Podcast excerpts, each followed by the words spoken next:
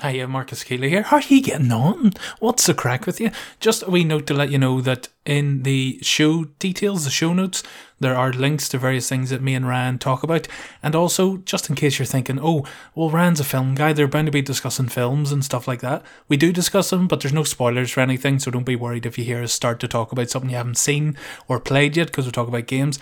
There's no spoilers ahead, just good chat and stuff. Thanks very much. Enjoy.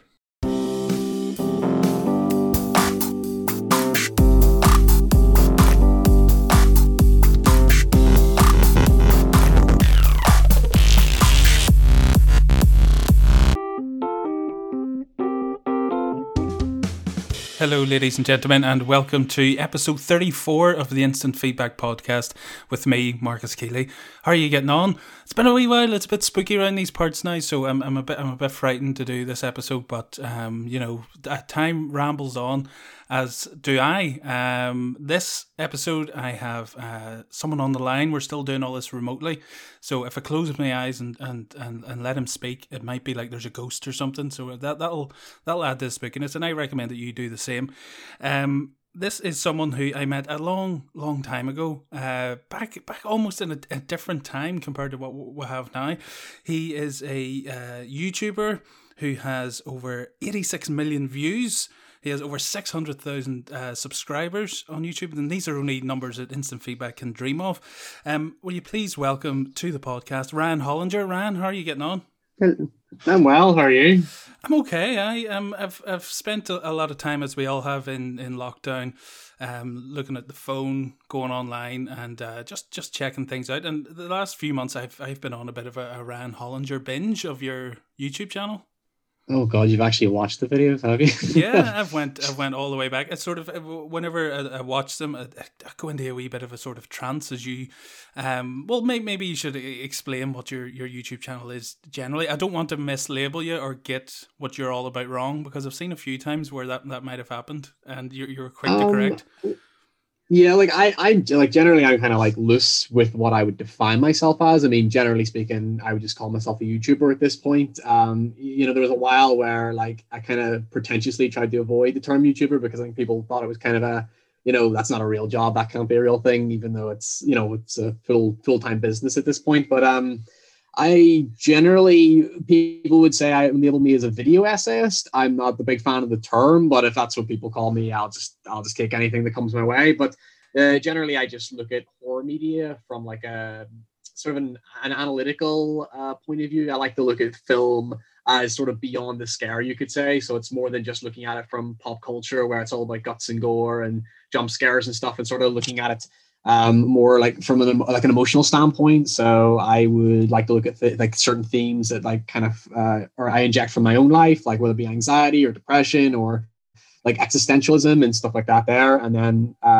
generally it's rambling until I hit a point to where I think I've exhausted everything I can say about the film. And that's generally it.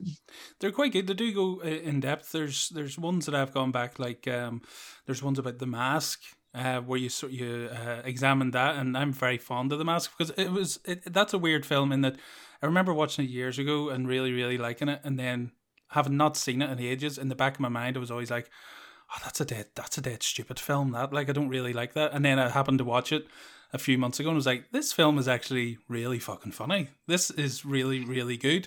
And I enjoyed your video on The Mask, and it was just even stuff like that. Whenever I saw you were posting stuff online about, you know, the latest horror film releases and stuff like that, I was like, well, I don't watch a terrible lot of horror, so there was a lot of the videos coming up. I was like, well, I haven't seen that film, and it'll probably be a while before I actually get around to watching it. So I don't know. I guess I'll catch up on Ryan's output whenever I actually get myself to the cinema. But one of the most recent ones that I saw just before lockdown and everything went to shit was The Invisible Man. And I saw that you had put up a video about that, and I was like, "Oh yes, that's one that I can watch." I'm making a point to go home and seek that out after I've seen the film. And that was an exciting one, because you actually got to talk to the directors as part of their wee press jump.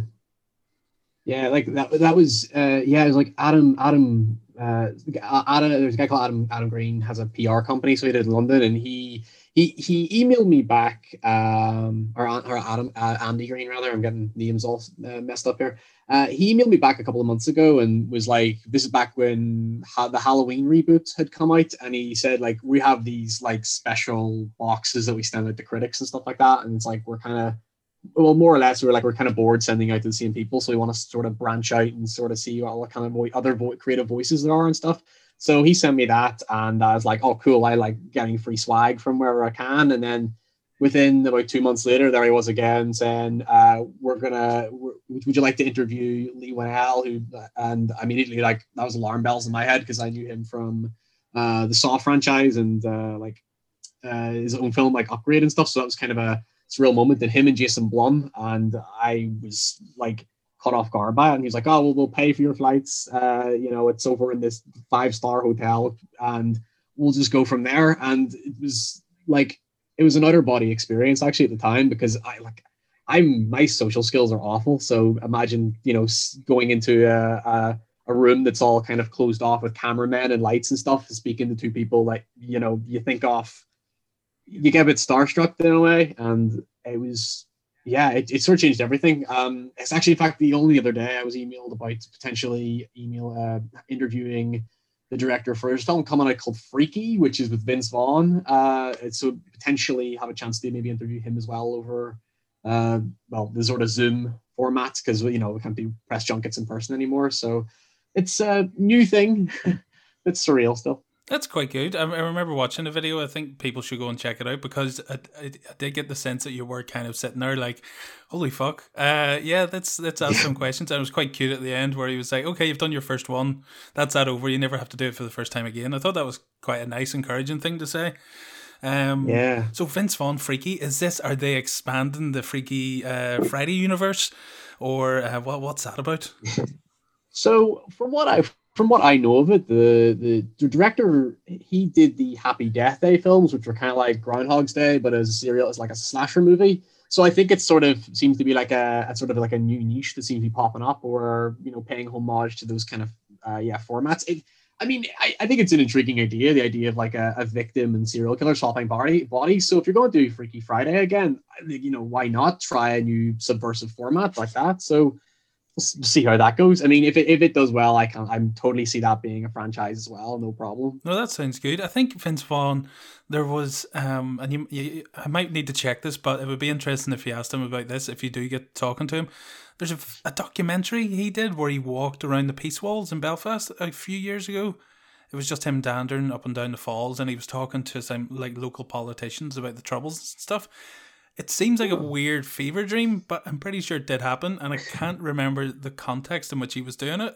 But there is footage of him. I have to look into that. But weird. If that was real, let's find out. And I'm sure we'll find out. Can ask him. You go, what did you think of falls, mate? Here, you haven't seen the gliders yet. You have to come back and see him. I'm sure he'll be thrilled by that. As I mentioned at the start, there, I met you a long time ago, probably about 10 years ago now, way back in the day. If this is like the stand-up days, I was 15, so I would have been 11 years ago. Yeah, God. this it'd be 11 years ago in this month. Oh God, have you got any plan to celebrate that? We've missed the 10 year, unless I didn't get me a invite or something. I don't know. You were talking about fever dreams there. That was I was a very strange period in my life, because as I said, I went through so many creative journeys, you could say, in the last decade, thinking I want to be a bit of everything.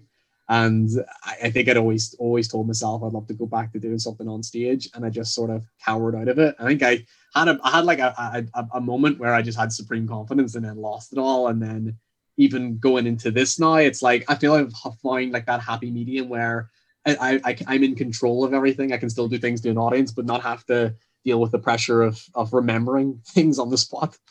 Yeah, and being funny, which I can't really do anymore. Well, no, I'd say your videos. I was going a bit. What do you call him from Coronation Street who repeats everything? I say.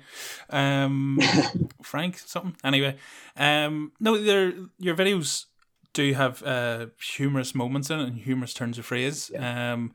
And in some of them that you mentioned that you were talking about the Dead Set, the Charlie Brooker thing.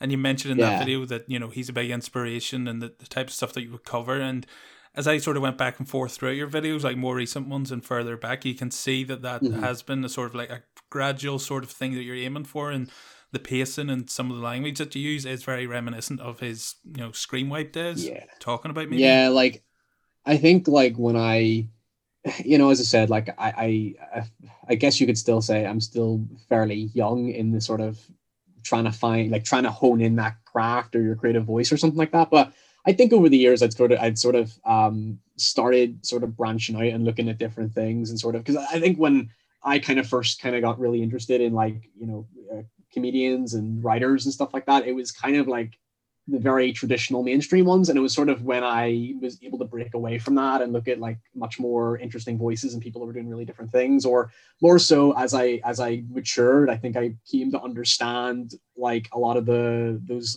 kind of artists that I had never really, like, I didn't get when I was like 15, 16, because when you're that age you're into like crude shit like all the time. So I think what spoke with me about Charlie Brooker was just that, you know, it realized that not everything has to be followed by a punchline. There needs to be kind of like a sort of that kind of, I find like those comedic beats when they're more organic and it's like, you don't call too much attention to them, or kind of more.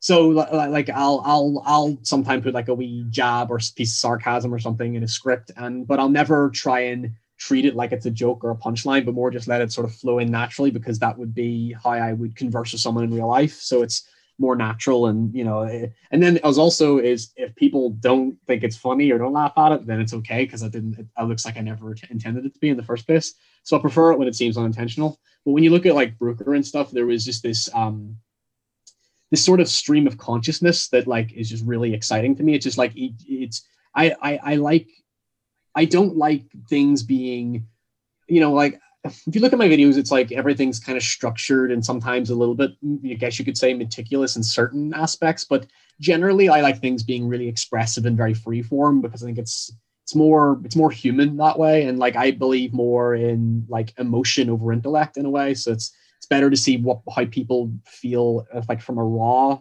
way than, you know, it's trying to be that's articulate every tiny thing in existence, if that makes sense.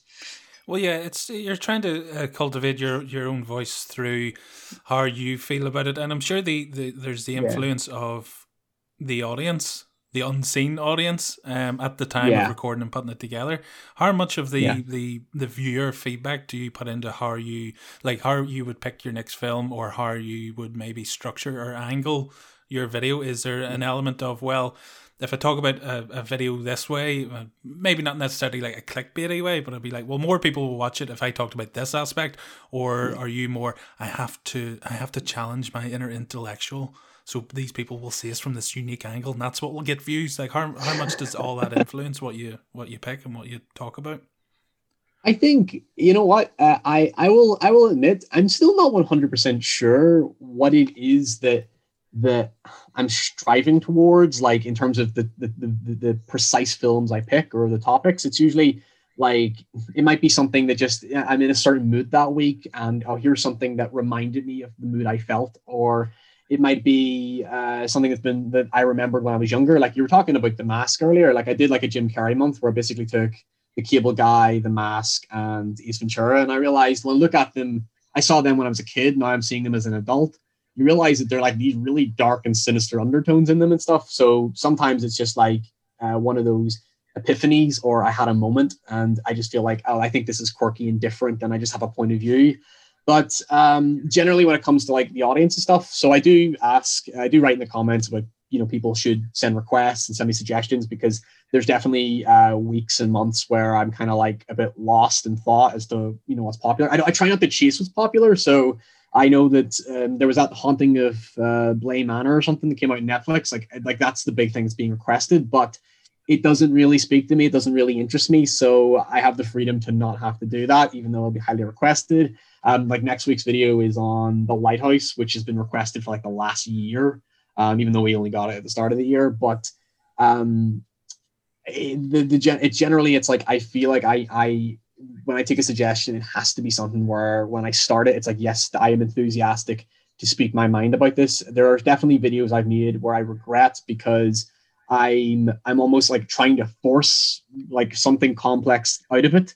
Like, I know that people always sort of, you get all the negative comments. People say you're pretentious, you're reaching, you're that's pseudo-intellectualism and all that shit. And like, I mean, I don't really think about it that deeply. It's just that when I watch something, I don't like going, this is good and this is bad. I'm like, oh, that's actually, I'm surprised that made me feel this way. And so the general, that's that mentality, because like humans are like so unpredictable, and you know, the mind doesn't work in one conscious way over and over and over again. I never have like a set pattern, which I think on Patreon, like I have my patrons vote once a month for a specific video, but usually the selection I send out are videos that I would have liked to have done. So I like to gauge in that way what people are interested in. So it's sometimes like it fluctuates. Like I did a video on Matthew Holness's Possum a couple of months ago, and that's like one of the my most viewed video this year, even though it's the most obscure one I probably ever made. Whereas then I might do like a mainstream topic that nobody will watch. So there's no like, it's hard to predict what people really want and what people are really going to watch. So my mind is always set on, okay, let's find a happy medium where it's something that has, you know, a bit of an obscure presence on, you know, whether it be on like Reddit or somewhere on the internet, and it has like a bit of a cult following of some degree, and then I just work based on that. It's interesting that you're saying there that the niche following of a film mm-hmm. can often get the biggest response, because whenever I worked for a while, well, before it all went to shit, when I worked on Extravision, we would get very few. Well, first of all, we would get very few films in each week. It was a crappy store, and like they wouldn't send anything to it. We would get Blu-rays of popular films that were out, but we wouldn't get any DVDs. So that resulted, now this was a few years ago, so people would come in and go, I can have Die Hard 5 or whatever it was, and take the Blu-ray. And I go, now you do know this is a Blu-ray, right? And they're like, aye, give us the popcorn.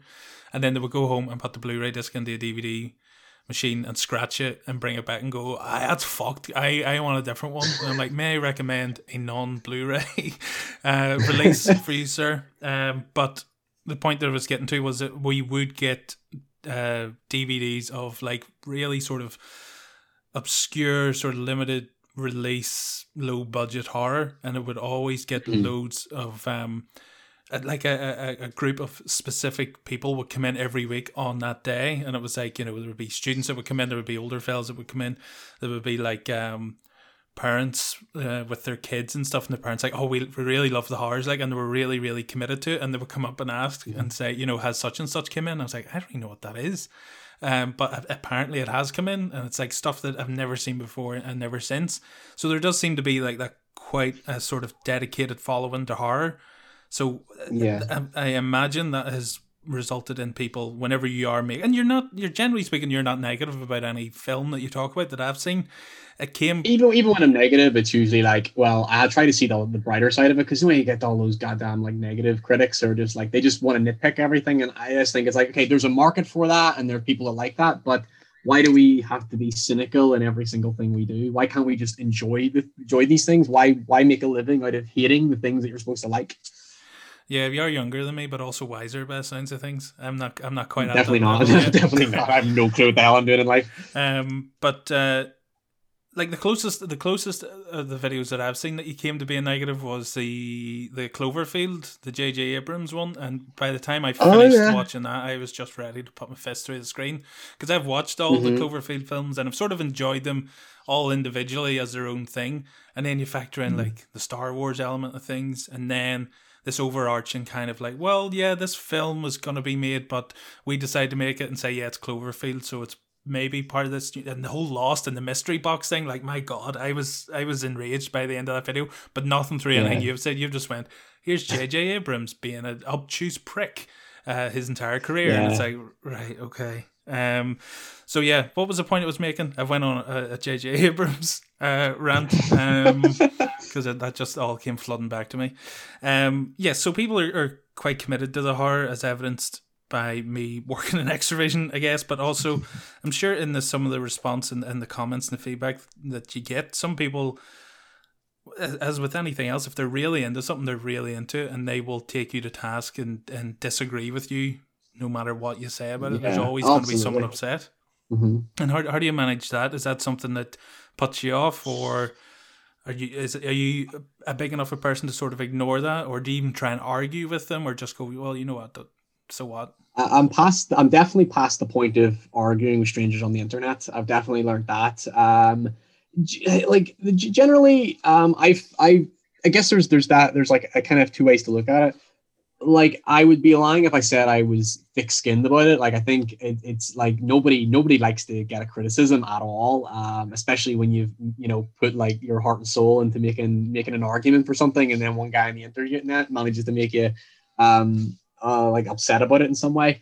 But yeah, generally I kind of ignore criticisms that I feel like obviously I'm going to ignore the ones that kind of just they just don't like you because they just think you're some knobhead on the internet, which is, they're not wrong, but when it comes to like major disagreements and stuff, I don't engage with it, but I will definitely I can heart comments so people can see things that I kind of like engage with. So I'll like heart something if I disagree with it, because sometimes they do make a valid point, because there's definitely films I'll cover where I could totally like just rip into it and say like really nasty shit about it.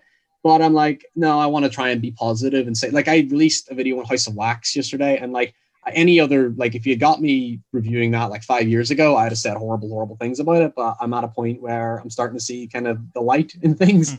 So I try to make a very positive, video on that. It's like, hey, well, there's another way of looking at it. Even you could say the same thing about, as I was saying, about the Jim Carrey films.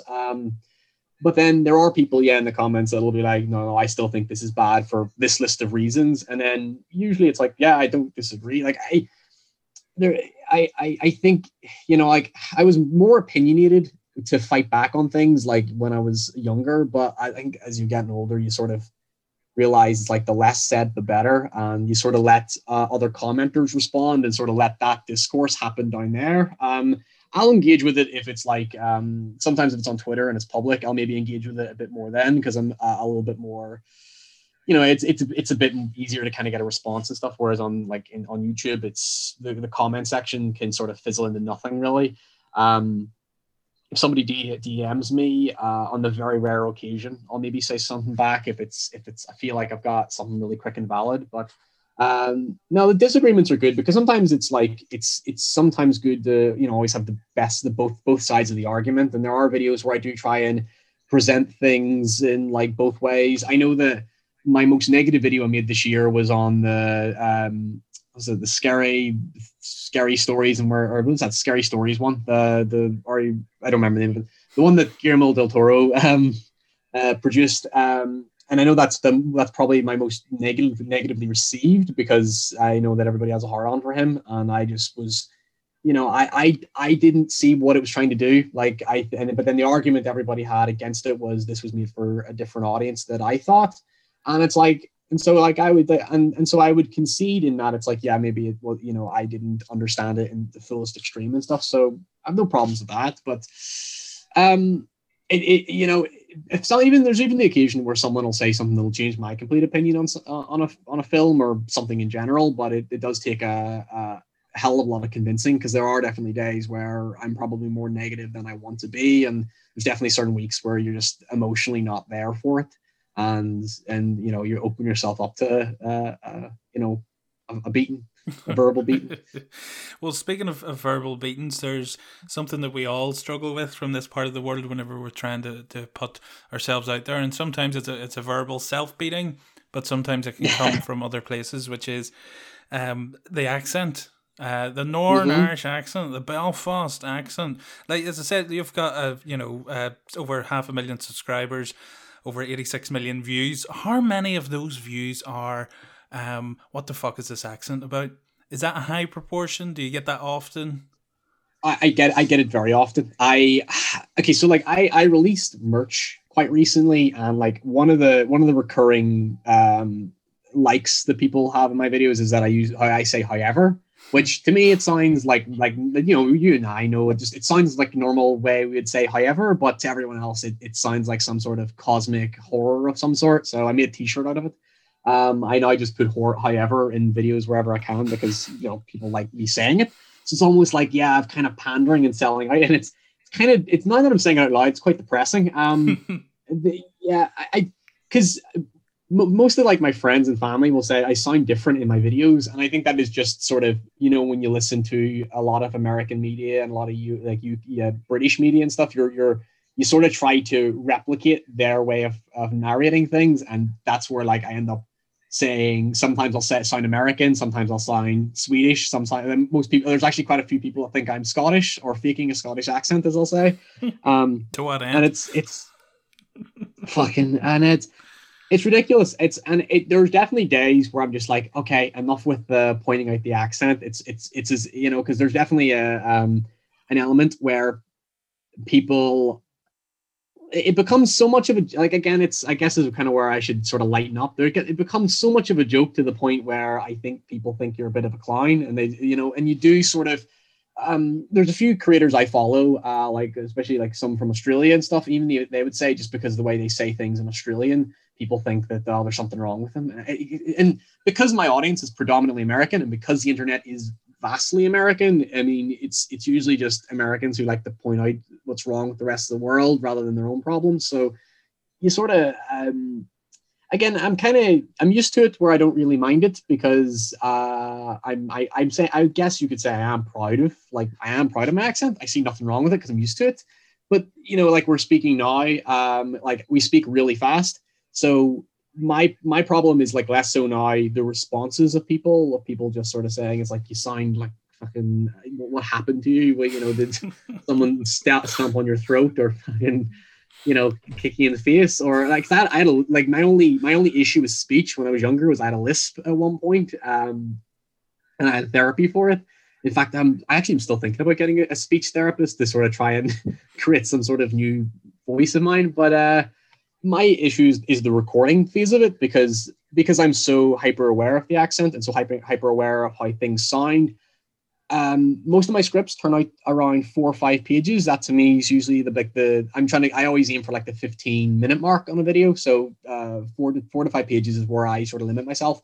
That could take me between 4 to 6 hours to record, and that's only four pages. And that is just because I will constantly regurgitate the same sentence until I feel it sounds right, because there's just something in my head that'll go, you said that way too fast, or you said that almost, because sometimes we say words like I say power in a video, but we say par in this country. So just to scramble everything into just one nugget of noise. And so that's where the stress and the anxiety really comes from. It's probably the worst part of this entire job is just doing anything with my voice, because I'm not comfortable with it.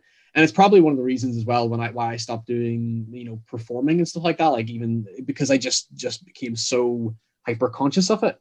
It's a shit thing, but it's there's definitely days where I'll kind of embrace it a bit, you know, in the videos, because I'm in a better mood and I think it kind of flows nicer and stuff. But then there's other days where I'm just like, okay, I have to make this sound as robotic as possible so people understand it.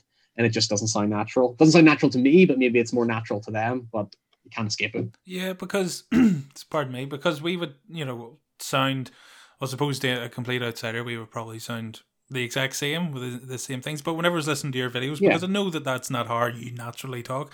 And whenever someone is doing anything like that, or even right now on the Instant Feedback Podcast, I don't sound entirely how I sound. But it's a weird thing when I was listening to it. And as I said before, going into a weird sort of trancey state, like going through all your videos, the rhythm, you know, maintained. It none of it was jarring, apart from the initial one where I went, well, I'm pretty sure Ryan doesn't sound like that. But once you get into that, and that becomes a recognizable voice in itself, it doesn't become an issue. It just requires people from other places to slightly change the settings in their brain to go, oh, that was that. I was gonna say because like when you look at, you know, this is sort of one of the reasons why I can't watch like TV shows set in Northern Ireland, because I think like they speak really slowly to make that Northern Irish sound correct. That I think that's maybe it's just something that I find. But I was watching, someone recommended I watch The Fall, so I tried watching The Fall, and it's sort of I just find it really unnatural listening to Northern Irish people talk in a TV show or something, because the performances just come off as,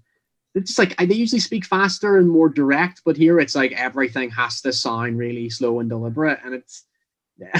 So I don't think any of us have worked out how the hell we can communicate this accent outside our country. Well, I think from watching it from our perspective, you'd look at it and go, well, they're clearly acting. I'm watching acting here because that is not natural. Yeah. Did you ever watch Sons of Anarchy? I watched a bit of it once, yeah. There was a season where it was partly set in Belfast, and they had Belfast. Not even as Belfast as that, actually. It was like such a weird mishmash of all sorts of Irish accents, and there was a guy in it, part of the Belfast crew, and he was on the phone to someone, and he was like, Johnny, they found me out, I'm gonna get killed, so I am. And it was just like, that is like, even for like me sitting watching it, I'm like, that is nearly incomprehensible. Surely to the American audience this was made primarily for, they're still gonna be like, what? Like, why change the accent at all? If it's still going to be unrecognizable to your main audience, why bother changing it? Just a bugbear of Sons of Anarchy, which ended horrifically. And I invested so much time in it at that point. I was like, I may as well finish it. But it was a sad back end 30 hours worth of watching going, fuck, just fucking end it. That's why I can't get into TV. Just I'm scared to invest in something and then it just turns out shit in the end. Like, very rarely can I get into a TV show. Yeah, there is. Yeah, it's a big leap of faith, like, where you go, especially when everything's already out. It's like it's something that was on years ago, and you're like, right, okay, this is 8 seasons. I'm trying to remember, what did people think of this when it was out, and were people upset when it ended? Am I going to be upset? Is it better now to watch it now rather than week by week, because then the build up so much? Like, if I were to sit and watch The Walking Dead fresh from now with having 10 seasons in front of me, I probably wouldn't find a problem with it. But it's that sort of like sitting week by week for, please, can I have a morsel of story or action or dialogue would be nice. And now we can binge things as well now, so we can we can skip all the fodder in between it and stuff. So you're just like, aye, this is shite, but you know, sure, the next episode will be on in 20 minutes as opposed to like a week or 6 months where you're like, Jesus fucking Christ, like it is like it's the fucking sunken fallacy. It's just like sunken cost fallacy where you're just like, well, it'll pay off, I hope. Please pay off. Yeah, so there's the stuff with the accent and the audience that are half the battle.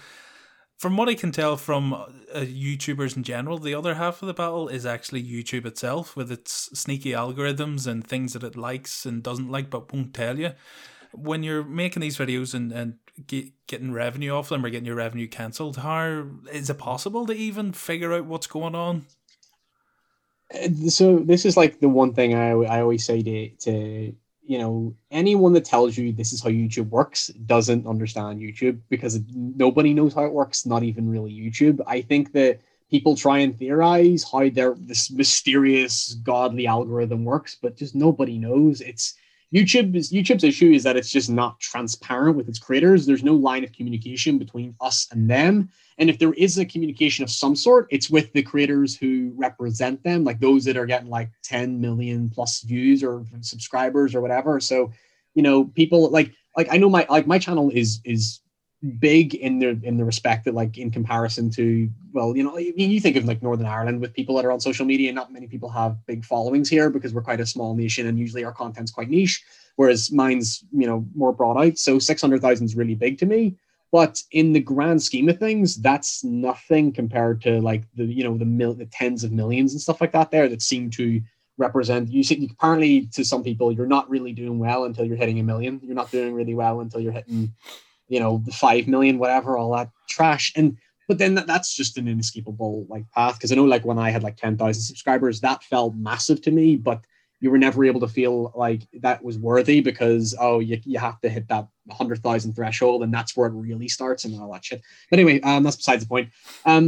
YouTube's issues, like, so with like there was a while where everything was fine. There was once a utopia where we didn't have to worry about advertiser-friendly content. We didn't have to worry about censorship. We didn't have to worry about, just everything in general. But YouTube sort of got a bit uptight ever since they got fined by, I don't know if they got fined by COPPA or the FTC. It was one of the two. I believe they got in trouble because of their, you know, the way advertising and stuff works. So if I get sponsored for my videos, I make most of my revenue off of, so it's AdSense and the lack of Patreon as well. But most of my revenue will now come from sponsorships. And obviously if I do a sponsorship, I have to declare this is a sponsored video. And if I don't do that, I can get fined personally. That's only because YouTube has now put a policy in place where it says, whatever you upload, it's not our problem. So if you upload something that's very distasteful and provocative and not allowed in our platform, we can't take responsibility for it. We can take it down and that's all we'll do. So their entire shtick has always been just, they don't get involved in things. It becomes the creator's fault, which I don't necessarily disagree with. I do think, like, I understand they have a lot on their plate trying to keep the system going as it is. Like, the last thing they want to deal with is some dickhead like me having, you know, an issue with copyright or something. But the problem is that they would rather support. It just seems to be that YouTube is now in a place where, and again, this is just sort of how all capitalism works and how all businesses work. And I don't necessarily disagree with it. It's just that their revenue is coming from big companies and they want to support big networks and stuff. So you're going to see late night or the Tonight Show or with Jimmy Fallon and all that shit trending, because that's that's where YouTube's, because they're technically family friendly and that fits YouTube's algorithm fine. And they'd rather support that than their own creators who make the platform work. But I think they've gotten, over the last couple of months, I feel like things have kind of smoothened out a bit, but that I only say that for now. What's going to happen is next year, the same thing's going to happen again. And then it comes and goes in different, like it always fluctuates in terms of how the crisis that's always in front of us. So there was the while where like videos were getting demonetized left, right, and center because, you can't have blood and gore in it. You can't have a kid saying a swear word. You're not allowed to do any of that. Now they've got this, and it's a policy that took me a while to get used to. They've got it's like self-certification. So it's like when you select to monetize the video, you then have to go into a drop-down list and select everything that your video falls under. And it basically predicts whether or not your video is going to get monetized or demonetized. Or, well, they don't like using the word demonetized because that sounds like they're taking your money away. So they'll use the word limited ads, which basically means no ads, because there's not really many people in that area.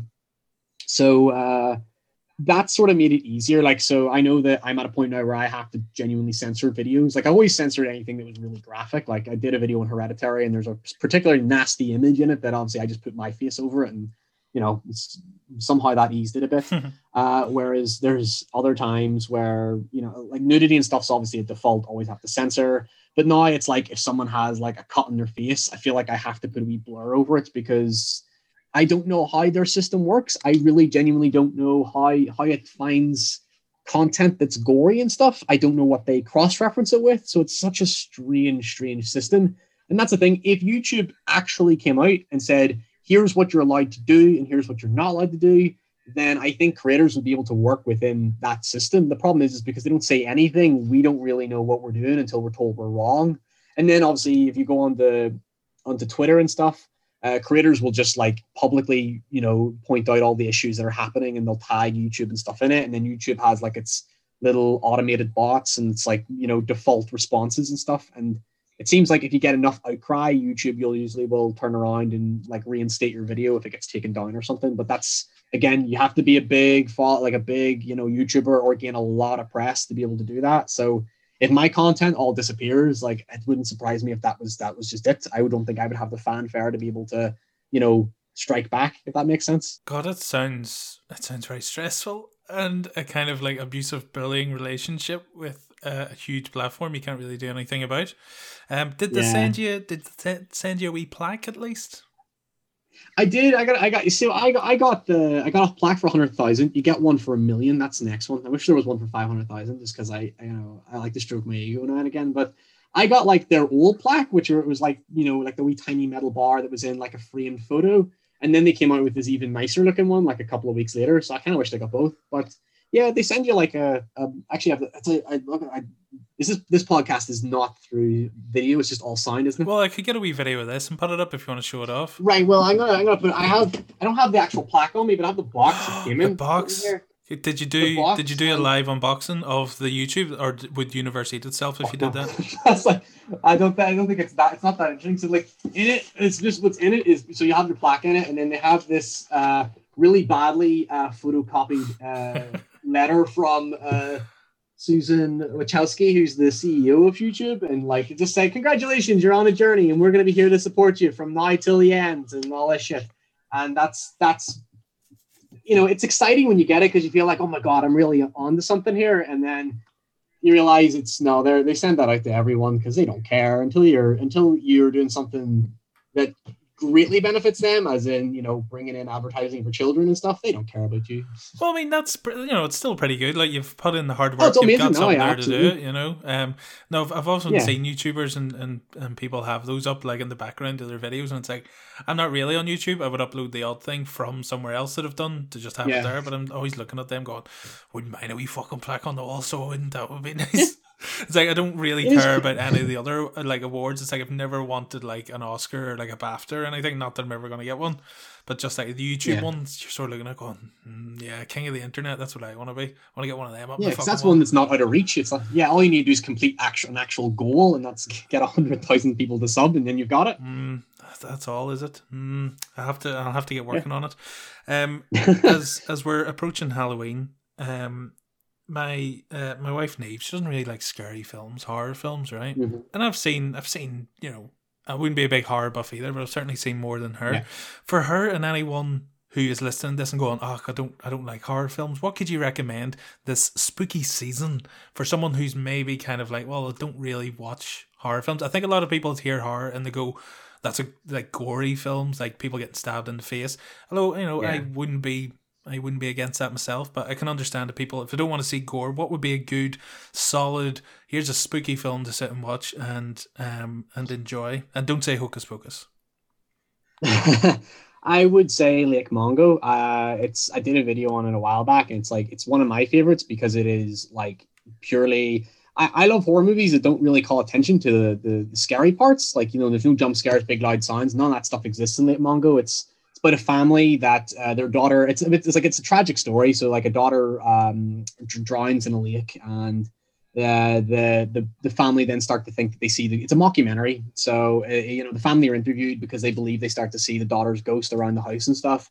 And it gets complex. You starts to get into like, you know, what actually, who is this daughter really? What do we know about her? And there's some really creepy imagery, but nothing that's like going to jump in your face and go booga, booga, booga and stuff like that. So it's very muted and like more just very tense and eerie, but not enough that I think it would make you want to turn it off, because there's no big dramatic, well, there is one big scare in it, but there's nothing big and dramatic that's going to like completely put you off it.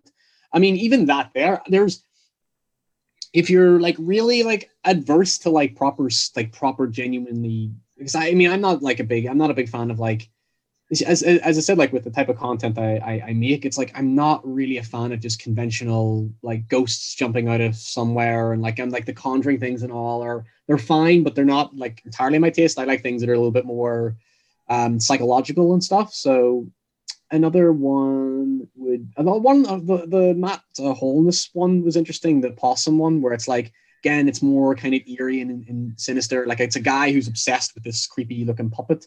And it's amazing as well because Matthew Holness made Garth Marenghi all those years ago. So it's kind of an interesting comparison, because then you got, kind of have that homage angle where it's like, it's also a little bit quirky at times, and it, you know, it's a straight horror, but has like it's those light moments. And then you could just like watch Are You Afraid of the Dark, which is free on YouTube, and that stuff still scares the shit out of me, even though it's for kids. It's some horrifying stuff. So like, it really depends on what your taste is. Like, this is where I get really, you know, precise about it. You have to. I talking about things that scared the crap out of you when I was younger, and it still scares the crap out of me. Do you remember the show 999 that showed horrific everyday scenarios, but with horrible accidents happening in them, all based off true stories? And I had your man, it's a BBC show, I forget the name of the presenter, but it was just like, Dave thought it would be a normal day at work until he impaled himself on an iron rod. And he's just this like, I feel like I have seen that. A reconstruction of like a guy getting off like a cab of a lorry and just like inserting the rod up his arse, and it's just like, he was there for 14 hours until someone found him. He doesn't have this voice, but that's the best I can do. And it's just like all like based on like sort of like a crime watchy type stuff, but retrospectively, where it was like these horrible things happen, so be careful, because and it's almost like Final Destination style scenarios, or like the first 5 minutes of every episode of Casualty. It's just like all those sorts of like, that would never happen. Oh, but it did. It definitely happened. Yeah. That's pretty scary if you don't want to watch a film, I guess. it just came to mind. Oh yeah. Yeah. Just real life in general is scary, isn't it? Oh, and the theme tune is fucking class. It's like proper scary. You have to check it out. I'll stick it at the end of this episode just to sort of fade us out. Yeah, no, that's definitely good.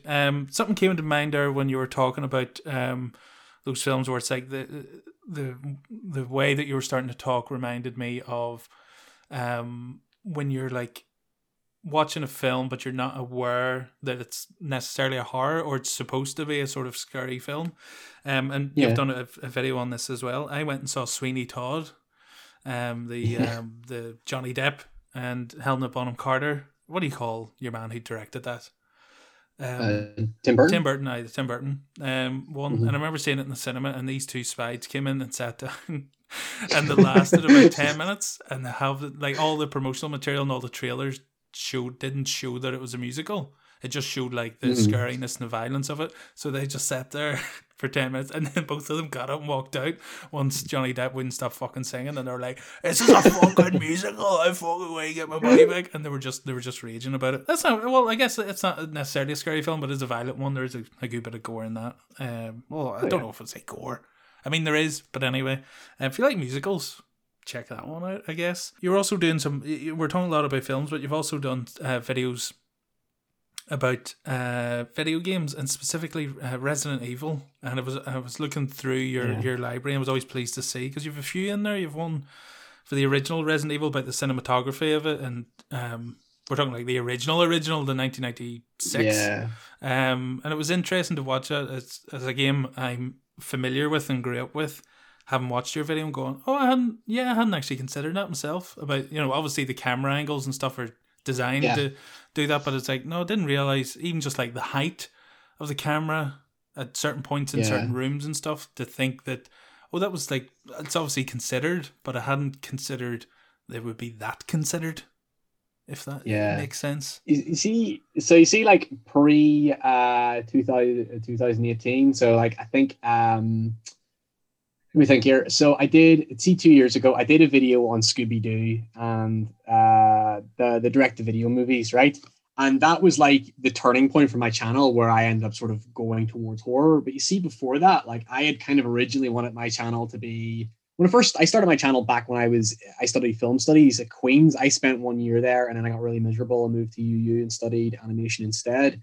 But during that time in film studies, I was kind of like, oh, what if I could apply all this film theory to video games? And that was like the goal of the channel. And I was like, this is back when there wasn't as many people doing it and stuff. So I was like starting to say, oh, if you look at the cinematography in Resident Evil, or you look at how, I don't even know what stuff I did. Like I looked at like Deus Ex, like how does it set the mood and stuff. And that was like actually what I wanted to originally do with the channel. But then obviously those tastes changed over time. But video games is one of those ones that's like super, super time consuming, but I'll do it if it's something I'm genuinely really passionate about. So I did the Resident Evil games because I think it was like, because they did, if they do something that I think is genuinely interesting, I will find a reason to talk about it. I mean, there's like, because there's dozens and dozens of games I'd love to speak about, but it's just, they're just so brutal to kind of, you know, how do you consolidate, you know, when you watch a 90 minute film, that's understandable, but when you're playing like a potentially 20-30 hour game, it's a lot to condense. And I've done it before, but you realize that it doesn't work with my format, trying to do it on a weekly basis and trying to keep, you know, to schedule. Yeah, was there actually a question, or have I just sort of rambled there? I was wondering to myself. No, I was rambling too. I was just excited about Resident Evil. I think that's where that came from. But with a game, like there's so much that you could consider about any aspect of it, because they're living works of art. So you could concentrate on just the story, just the fucking lighting in the game. There's too much to go into. But you did, as you said, like you don't do games very often, but whenever Resident Evil 3 remake came out, you did do one, and the original Resident Evil 3 is quite possibly one of my favorite games. So to have a nicely considered, calm look at the remake made me sort of go, well, I mean, I guess it isn't that bad of a game. I think it was my response to that was because everybody seemed to come out and say it's like it's too short, and I was like, I don't disagree with that criticism. I think it's like I do think I do think that they did definitely cut content to be able to get the game out in a year's time. Like any time, because I know when the second one came out, I thought the Resident Evil 2 remake was like incredible. Mm. Like I don't really remember the second one that well. But I do think like when only a couple of months later when they announced that there was a third one, I kind of went, oh, it's only a year and a bit later. Yeah, it's definitely going to be half as long or something like that. But it was a nice substitute because like I think kind of what I like about Resident Evil is that there is sort of like that B movie campy quality to it. Like it takes itself quite seriously, but I think there is an air of like silliness to it that like you see. I'm all for like really serious brooding horror stuff, but I love it. I love it when there's a personality to it, you know, when there's actually like a sense of humor, there's this feeling of like, it's like, they know exactly what they're making here and they know where the limit is. Cause if you sometimes try to take yourself way too seriously, then you kind of fall over the cliff and then I have like the kind of the controversial opinion where I didn't really like the Jordan Peele film Us, which was a big, which every cinephile seemed to love Us, but I didn't like it because I thought it was like a bit too smug and too pretentious and kind of like up its own ass. Like, and it was like just light, and could, you know, even though it had a sense of humor to it, and that's like Jordan Peele obviously was a comedian at one point, but it just, I love it when there's just like, there has to be something zany or silly because it's a ridiculous genre. Like it's not supposed to be 100% broodingly serious all the time. So it's nice that when you see video games like Resident Evil, there's like a nice, there's like a sort of a gratifying kind of joy to it, you know, in between all of the gruesomeness. Yeah, it's fairly gruesome, but then someone, you know, after something horrific happens, someone comes into the room and goes, "What is this?" Like just really over the top bad, like just like no one would react like that. Like why? Like even the intonation of how someone has said something, you're like, well, that's taken me right out of it, but kind of in a fun way. I was gonna say because like it's interesting because when people always, it's like when like The Last of Us Part II came out, and I know that had its own series of controversy because people didn't agree with the way that story was, but it was the exact same thing where I always say this in like a lot of my videos. It's when it's missing that human element when you sort of like so. As much as I really liked The Last of Us Part II, what it lacked that the first one had was there was an underpinned sense of humor to it.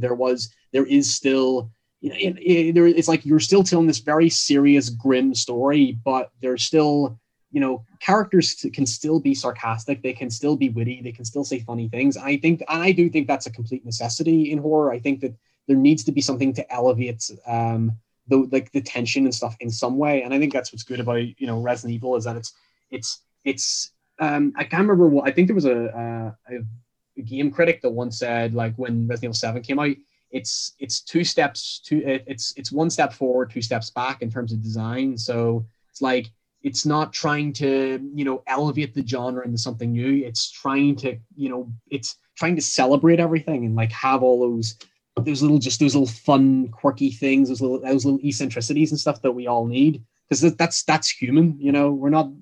I think it's very bad just to be completely robotic all the time. Sorry, that's just my rant. That's my rant over. No, I agree. Agree with what you said about The Last of Us 2 as well. But I won't talk any further because I don't want any necessarily spoilers or people like. I took my time with that game. Like I think my playthrough and that was the length on it was very, very high. Same with the Resident Evil 2. It went on for hours and hours because I was slowly as possible in as small chunk as possible, which more the case for The Last of Us 2, because I know how Resident Evil 2 goes because it's a remake, but with The Last of Us 2 there was that pressure of like, I must drink in and enjoy every aspect of this wonderfully created world, but also there's fucking spoilers everywhere, so let's move this along a wee bit, shall we? Which is a shame. Right, I have a wee quiz here for you, Ryan. Because as I said, I watched your videos, and this is a wee section called "Who are you talking about?" These are things that you have said about people. I know you said earlier on that you like to challenge Charlie Brooker, and a part of what he said in an interview, whenever the likes of Black Mirror became famous and stuff, he then bumped into some people that he said things about, and they were like, yeah, I guess I probably shouldn't have done that show. I guess that was a stupid thing to do. And he's just left standing there going, oh, I'm so sorry. I was trying to be funny. But I don't think this will be the case for you about these ones here. So these are quotes. And all I want you to do is if you can tell what video you said this in or who it was about, either right. I barely remember what I said the other day. Like, I once the video's out there, I just, my brain's exhausted from it, and I probably regret it immediately because I've said some shit that I'm sure would get me in trouble now. I have no... Well, the other caveat is that these are things that, because we were talking earlier on, you know, like, you do use humour and you do use that Charlie Brooker way of slipping in a wee phrase or a wee term here and there, which, you know, could slip under the radar. But these are things that I picked up on as I was watching, and that they made me genuinely lol, Ryan. This is where I get cancelled, isn't it? Yeah, this is what it's been built up to. It's been a lovely chat for about an hour, but the room that you're in, the door's going to be kicked in and someone's going to come in with a big rubber cancelled stamp for your YouTube plaque. Okay, dim-witted scum. Who did I said this about a person? You said this about, well, let's say, I'll give you a wee bit of a clue. Dim-witted scum. I definitely said that about a lot of people, but I don't know if that annoyed me. This was against a specific group of people, but I rushed to say not on a sort of racial or ethnic basis, but it's this certain group of people that you refer to as dim-witted scum. Oh God, is this really bad? I mean, I think most people are dim-witted scum, but it's just really, and where would you find a nice cross section of most people then? That's another wee clue. Most people? Yeah, if you were to take a random group of people from society and put them in one place, you would probably find that they're all dim-witted scum. I'm scared to guess in case it's even worse than what the actual answer is. If your guess is horrific, we can edit it out. That's right. But I don't think you would say anything horrific. So is it about a certain community or is it a certain group? Well, I guess you could call them a community. They're a community for probably about 2 months of every year, and it's a televised community that we would all maybe sit around. Oh, dim-witted scum. Oh, I say something about Big Brother. Yeah, the Big Brother contestants. Oh, okay. Oh, yeah, no, they are. They are. Oh, he's doubling down, ladies and gents. He's doubling down. So you did get that. That just to be clear, if someone wants to go and check that out, that was the Dead Set episode or Dead Set video. Yeah. Which I actually, he said, well, like, that's the thing is, I feel like that was light in comparison to anything Charlie Brooker ever said. Oh, God, but then he's famous, so he can say, you know, he'll get away with it. I won't. He's got the legal team of the BBC to back him up. He's got the what is it? The slander department. Let's just say, Mr. Big Balls. You referred to this character as Mr. Big Balls. Mr. Big Balls. Is this a recent video, or because I think I've said it a few times? Oh, I don't know how long ago this was exactly. I can check. Oh, Mr. Big Balls. I remember saying it. I'm trying to. It's. I appear to be looking at my own videos, so I can't help right now. Okay. And this is what is a specific person. Oh my God, Mr. Big Balls. Specific. Was it an actor or a character or something? See, this is. It was the character. It was a character. Someone has suddenly turned into Mr. Big Balls. I genuinely don't know. It was. Do you want me to tell you, or would you like another hint? Give me another hint, sure. I'll try one more time. It's a film that we have mentioned during this interview. We've actually talked about this film. Bollocks. Damn, Mr. Big Balls. So is it one of the Jim Carrey films? It is, yeah. Is it one of the Ace Ventura ones? No. Is Ace Ventura one? Nope. No, it's true. Ace Ventura, Mr. Big Ball. Well, I know it's one of them. I don't know which one. It's The Mask. So Stanley Ipkiss. You were talking about whenever the difference. Oh, when he put the mask on. Yeah, the difference between Stanley Ipkiss and the bad guy, whatever his name was. The difference in how the mask sort of adjusts their personality. So the evil guy only becomes more evil, so it's not a massive change in character. But Stanley Ipkiss only becomes Mr. Big Balls when he puts the mask on and is super confident. I found that very funny. Aye, that just becomes like someone when they're drunk, really, doesn't it? It's just Mr. Big Balls. I thought whenever I heard that, I was like, is that a Northern Irishism, Mr. Big Balls? It must be one, because most of the stuff I just hear other people say and then I repeat them. I'm still a child when it comes to those things. I did look because people say Billy Big Balls here. That's the one I've heard. Because I did look through the comments and I didn't see anyone draw attention to Mr. Big Balls, and I thought, is that slipped under the radar with some people, or is that Mr. Big Balls? That sounds like a localized thing to me, which is why I enjoyed it. I think it definitely is a localized thing. I'd say, yeah. Big dick energy wielding show offs. Oh. Did I actually write? I don't remember the things I said. This is another group of people. This is. It was in the first of a popular, well, I was going to say a popular series of films. The first film was popular. It was set in the past. It was released in the late 90s, I believe. Late 90s.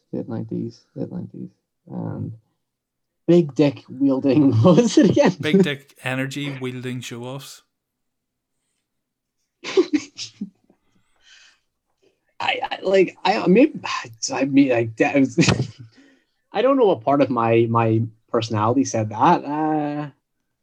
Jesus, no, I don't know. You have either another hint or else. The second film in this series was renowned for very well. Maybe not the second film. Sorry, there was a spin-off film that was renowned for its very, very, very bad CGI effects. Okay, spin-off with bad CGI effects. God damn, this is where... Featuring a popular WWF/E wrestler. The film stars, or the film that in question where I said this stars the popular wrestler. The spin-off stars the popular wrestler. So he's not in the original.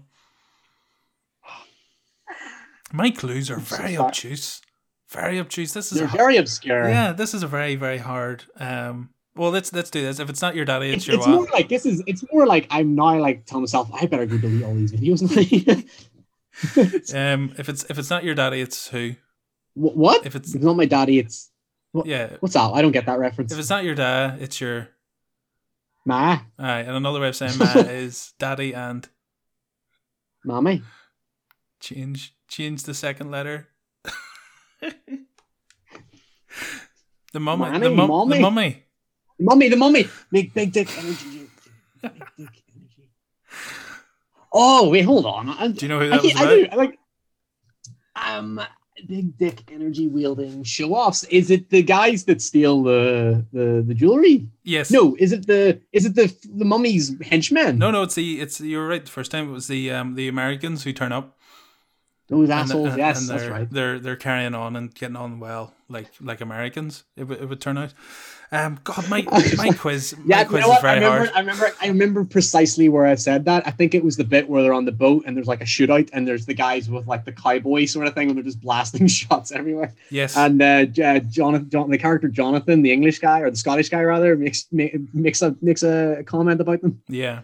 That's a good film. That's a good film. I was having this thought as well film, yeah. As I was watching that. I know they're coming out with I don't know if it's still happening. I don't know if it's a film or TV series now, but they were trying to make a big screen version of the Nathan Drake Uncharted video games, that era. Tom Holland's in it or something. Is he? I was thinking like if he's the way they're playing like a young Nathan Drake, so Tom Holland and I believe Scully's played by Mark Wahlberg. Jesus. Well, I mean, I could say it, but I mean, I'm not a fan of him. But if the games were about in the 90s and they were making a Nathan Drake film, that era of Brendan Fraser would have been perfect as Nathan Drake.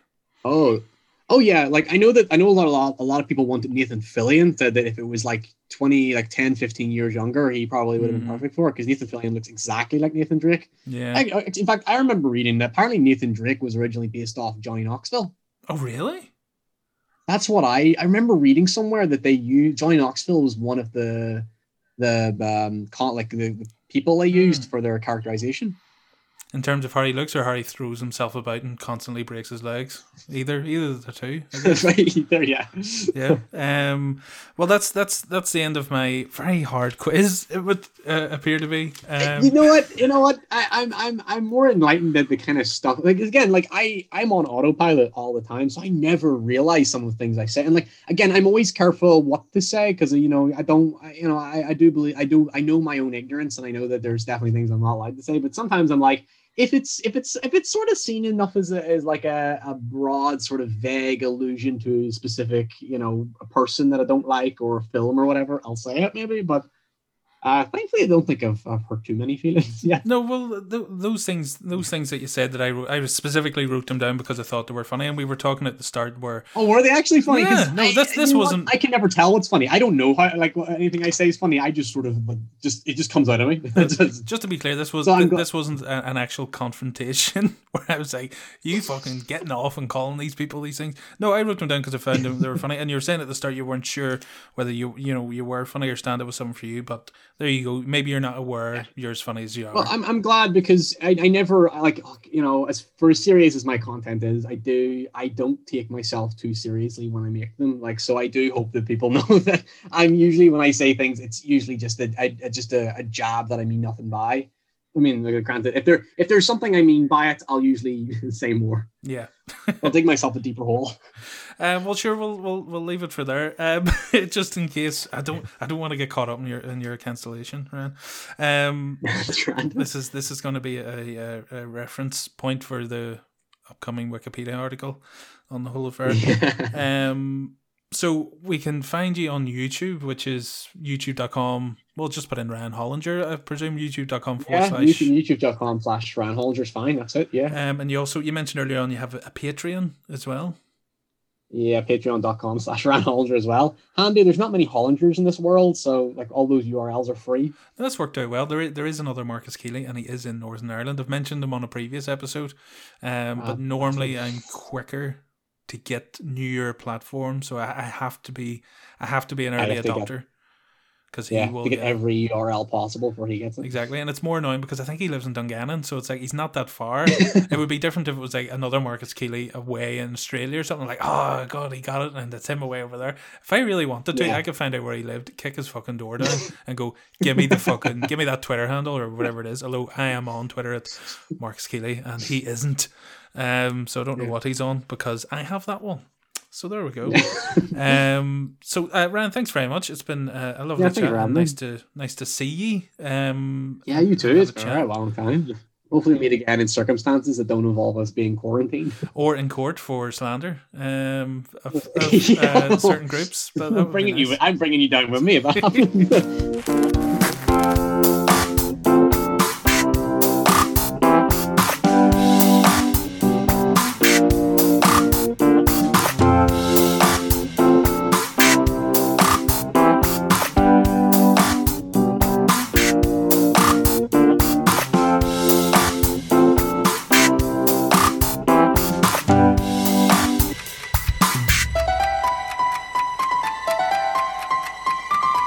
Tonight's rescues are true stories. We've sometimes used actors and stuntmen, but everything you see and hear is based on the accounts of the people involved. They've helped us to reconstruct events as they happen.